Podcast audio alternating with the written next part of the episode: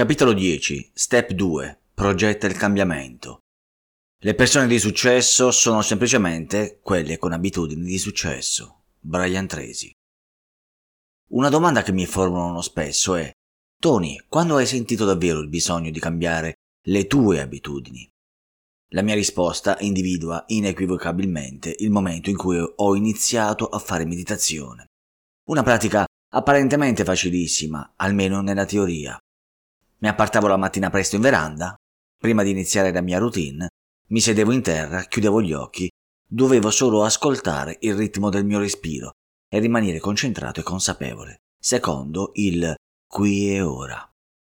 Nonostante lo ripetessi a me stesso in continuazione, mantenere il raccoglimento era davvero difficile. L'attenzione e la focalizzazione duravano solo pochi secondi e poi iniziavo a viaggiare con la mente in grandi voli pindarici. Mi chiesi perché fosse così difficile mettere in pausa il cervello. Grazie alla mia curiosità del bimbo, iniziai a studiarne le motivazioni e incappai in alcune ricerche le quali dimostravano appunto che quando cerchiamo di concentrarci su qualcosa, dopo pochi secondi circa la metà di noi comincerà a fantasticare o avvertirà l'impulso di fare altro. Se non ci credi, non ti rimane che provare in prima persona. La spiegazione risiede nella nostra incapacità manifesta di contrastare uno dei processi di apprendimento scientificamente provati, maggiormente preservati dall'evoluzione e conservato nel sistema nervoso più profondo ed arcaico, le abitudini. Questo sistema, basato sulle gratificazioni, sulle ricompense, funziona anche inconsciamente e, ad esempio, quando vediamo una bella torta sul tavolo, il nostro cervello riceve un semplice segnale visivo ed elabora Calorie uguale sopravvivenza. Percepiamo allora un desiderio unico, ne mangiamo una fetta, la gustiamo, ci conferisce piacere perché è dolce e il cervello ne ha pagato. Assimila questo ricordo legato al contesto e nel caso in cui il segnale, la torta, tornerà a ricrearsi, impareremo a ripetere lo stesso processo in futuro, rendendolo un automatismo.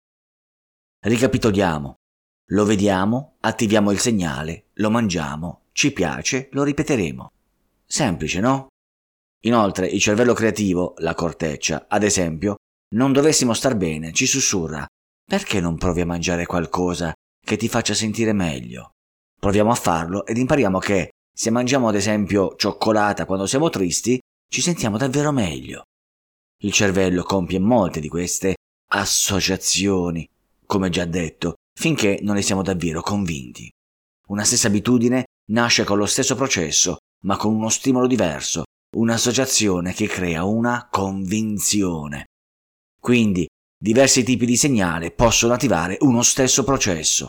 Uno prettamente fisico, la fame, e uno emotivo, la tristezza, ci indurranno a mangiare. Molte delle nostre cattive abitudini sono nate da un'associazione, da una convinzione. Molti hanno iniziato a fumare perché la sigaretta li faceva sentire più adulti o meglio accettati. In tanti hanno iniziato a drogarsi per la convenzione di evadere dalla realtà. I nostri figli vestono abiti firmati perché li associano al benessere o perché sembrano più fighi. Questa è la società dell'apparenza, nella quale si associa il sembrare con il pensare di star meglio, ma è tutto effimero. È molto più facile che esserlo davvero. Una volta che appresi tutte queste utili nozioni, pensai, e se invece di essere succubi del nostro cervello imparassimo ad usare questo processo naturale di apprendimento basato sulla ricompensa? La benedetta curiosità mi indusse ad addentrarmi in materia, ancora una volta, e tramite una specie di addestramento consapevole sono diventato un esperto. E da allora l'insegnare a modificare il comportamento altrui è divenuta la mia mission. Quando inizierai a vedere sempre più chiaramente i risultati delle tue azioni, lascerai sempre più facilmente le vecchie abitudini in virtù di nuove e più performanti. Uno studio dimostra che l'addestramento consapevole è molto più efficace dei tradizionali percorsi, tipo per smettere di fumare, mangiare sotto stress o allontanare altri nocivi comportamenti di dipendenza. Per questo motivo il nostro viaggio dovrà tener conto della giusta consapevolezza, dell'opportuno grado di responsabilità soggettiva e la pratica ripetitiva per cementificare i giusti comportamenti. Sarà proprio il totale delle esperienze ripetute, rafforzate dai primi successi celebrati, che ti indurranno iniezioni di adrenalina per spingerti sempre avanti verso processi sempre più ardui. Questo è ciò che io chiamo cambiamento efficace. Dopo aver compiuto questo enorme lavoro introspettivo alla ricerca delle manifestazioni peggiori di te stesso, passiamo ora all'interessante fase progettuale verso la metamorfosi. Qui impareremo come cambiare le abitudini nocive per poi trasformarle nelle vere armi per il nostro successo. Sarai felice per ogni solco che si chiuderà, ogni cattiva abitudine che cesserà, perché è proprio nella fine che si annidano i nuovi grandi inizi. La conoscenza del SARG è alla base del processo e se credi di non averlo somatizzato per bene, allora ti chiederei di fare un ulteriore sforzo perché lo ritengo davvero fondamentale. Potrai trovarlo anche nell'allegato alla pagina della cascata degli eventi. Non aver fretta di imparare ad applicare perché è una bruttissima consigliera e i cambiamenti per essere efficaci dovranno essere anche graduali e impattanti. Saranno le piccole vittorie ripetute che porteranno davvero a convincerci di potercela fare. Per spezzare il processo di ripetizione di una cattiva abitudine, dobbiamo ingannare il nostro cervello, per indurlo a cercare una strada alternativa, da noi stessi indotta, magari più gradevole e allettante. Il metodo che probabilmente concede più garanzie è il sostitutivo, perché è impossibile cancellare il solco, il percorso della cattiva abitudine, ma è molto più facile deviarlo, sostituirlo con un altro altrettanto appagante. Agire sul processo. Attualmente posso dichiarare di avere un mindset molto forte, solo perché mi sono completamente costruito ed addestrato negli anni, come un androide direi. Da ragazzo non ero così, anzi ero molto introverso e pieno di complessi di inferiorità, ma è bastato un libro per cambiare le sorti della mia vita. Ringrazierò in eterno il grande lavoro di Dale Carnegie che svelerò nel libro sul risparmio. Spero vivamente che ciò che stai leggendo e ascoltando possa sortire un decimo dell'effetto che tale libro ha avuto su di me. Non ho mai condiviso così tanti dati come in questo libro e spero davvero di poterti agevolare e ispirare con tutto questo materiale già pronto all'utilizzo. Questo mio modello ti aiuterà tantissimo nella progettazione e costruzione del tuo piano.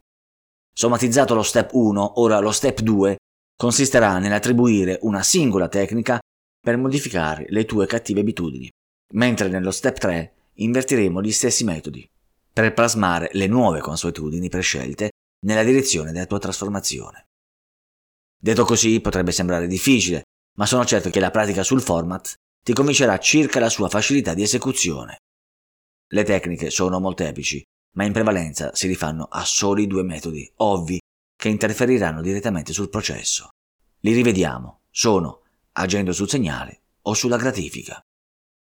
Come accennato precedentemente, accanto ad ogni errata abitudine annoteremo il segnale, cioè cosa, il segnale, ti induce ad effettuare tale assuefazione e il piacere, la gratifica, che ne traggo.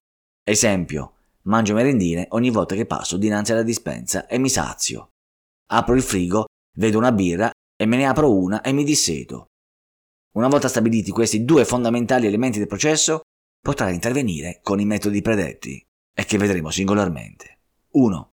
Agendo sul segnale che porta all'azione rutinaria, variandolo, eliminandolo, nascondendolo oppure rendendolo non più appetibile. 2. Agendo sulla gratifica, variandola, rendendola non più accettabile, sgradevole oppure non più di facile gradimento o di difficile conseguimento, cioè incerta. Per capire immediatamente ci rifaremo agli stessi esempi se passerò dinanzi alla dispensa e vi troverò ora solo stoviglie, rimuovendo così il segnale e la gratifica, cioè le merendine, cambierò abitudine. Oppure vi troverò solo barrette energetiche, il segnale permane, ma cambierà il premio, più salutare, che comunque mi sazierà. Se aprirò il frigo, vi troverò solo grandi bottiglie di acqua dissetante o altra bevanda salutare. Il segnale permane, ma varierà la gratifica. Cambierò abitudine. Orbene, sono solo degli esempi rudimentali, ma per molti hanno già funzionato benissimo. Ognuno ha propri segnali e gratificazioni e per tale motivo vanno pianificati e sperimentati personalmente con cura. Comincia ad utilizzare il format e a pensare quale sia la strada più agevole da percorrere per cambiare le tue cattive abitudini. Dopo averle identificate chiaramente, Per poterne variare il percorso e renderle magari inefficaci, dovrai imparare a rendergli la vita difficile, mettergli i bastoni tra le ruote, tendere a complicarle. Solo con i test troverai una gratificazione che soddisferà il tuo cervello, come l'originale, e senza accorgertene avrai compiuto il rimpiazzo. Scrivi anche questo perché non sarà facile comprendere i bisogni che vorrai soddisfare, ma quando arriverai alla gratificazione sostitutiva l'avvertirai. Che grande soddisfazione deriverà dall'apprendere che, mentre prima eri succube del tuo cervello, ora hai strumenti tangibili per poterlo influenzare a tuo completo favore. Gli errori da evitare. Ecco una carrellata degli errori più frequenti da evitare a tutti i costi in fase progettuale. Non cadere in tentazione. Chiediti il motivo secondo il quale il fumatore torna ritmicamente a farlo. Oppure l'obeso quando smette la dieta impossibile da seguire. Oppure il tossico quando torna a casa dalla disintossicazione. Potrei farti altri cento esempi, ma ti sei mai chiesto il perché di questi continui fallimenti? Non è un problema di autocontrollo, ma, guarda caso, di abitudine. Essa non muore mai se non rimuovi i segnali dall'ambiente o ne cambi la gratifica. Il segreto sta nel non cadere in tentazione. Studi recenti hanno dimostrato che non è una questione soggettiva, relativa alla propria volontà o all'autocontrollo, ma essenzialmente legata al desiderio congiunto ad esse. Per non cadere in tentazione, specie per le abitudini chiave, dovrai eliminare tutti i possibili inneschi dell'ambiente, dominando i propri istinti, i propri impulsi, mantenendo un certo grado di disciplina. Ecco cosa manca nelle persone, la disciplina e rispetto delle regole con determinazione. Quando penseremo di aver perso una cattiva abitudine, ricordiamoci che il nostro cervello è come un PC Windows, nel quale è difficile rimuovere le chiavi dei software installati in precedenza e magari inutilizzati. Infatti, il solco mentale dell'abitudine è quasi impossibile da rimuovere e la tentazione sarà ammaliante come le sirene di Ulisse, perché tenteranno di farti tornare nella comfort zone tracciata dal solco. Spesso resistere per molto tempo è difficile e non basterà perché l'attivazione del segnale è automatica e forse non te ne accorgerai neanche coscientemente. Allora come fare? Utilizza al meglio le tue energie per eliminare i segnali che lo innescano dall'ambiente in cui vivi. Procrastinare, dove dico a me stesso che inizierò dal prossimo lunedì, dal primo del prossimo mese, dopo le vacanze estive, dal nuovo anno, dopo l'università, una volta in pensione, e finirò irrimediabilmente per non iniziare mai.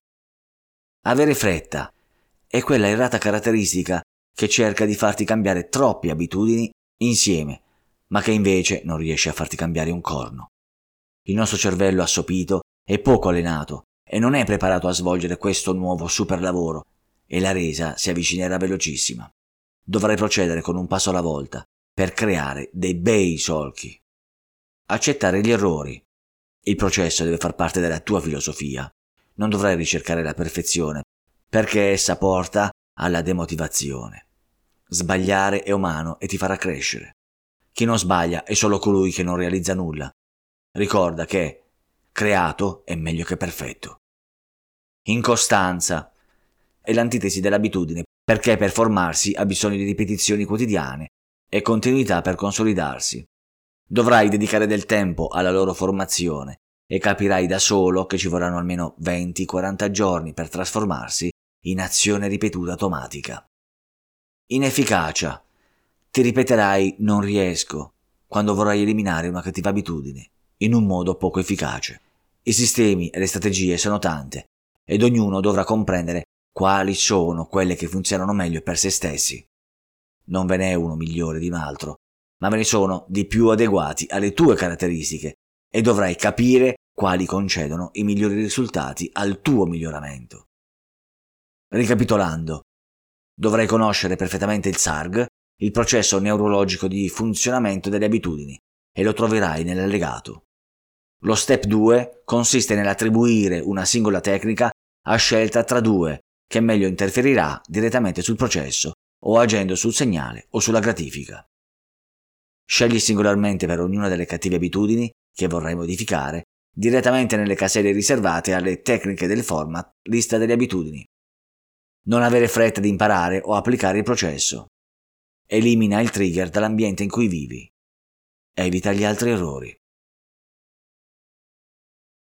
Non devi fare altro che andare su Audible, Amazon o Google per scaricare questo pregevole percorso. Non mi rimane altro che augurarti un buon ascolto. Ciao da Tony di investosudime.com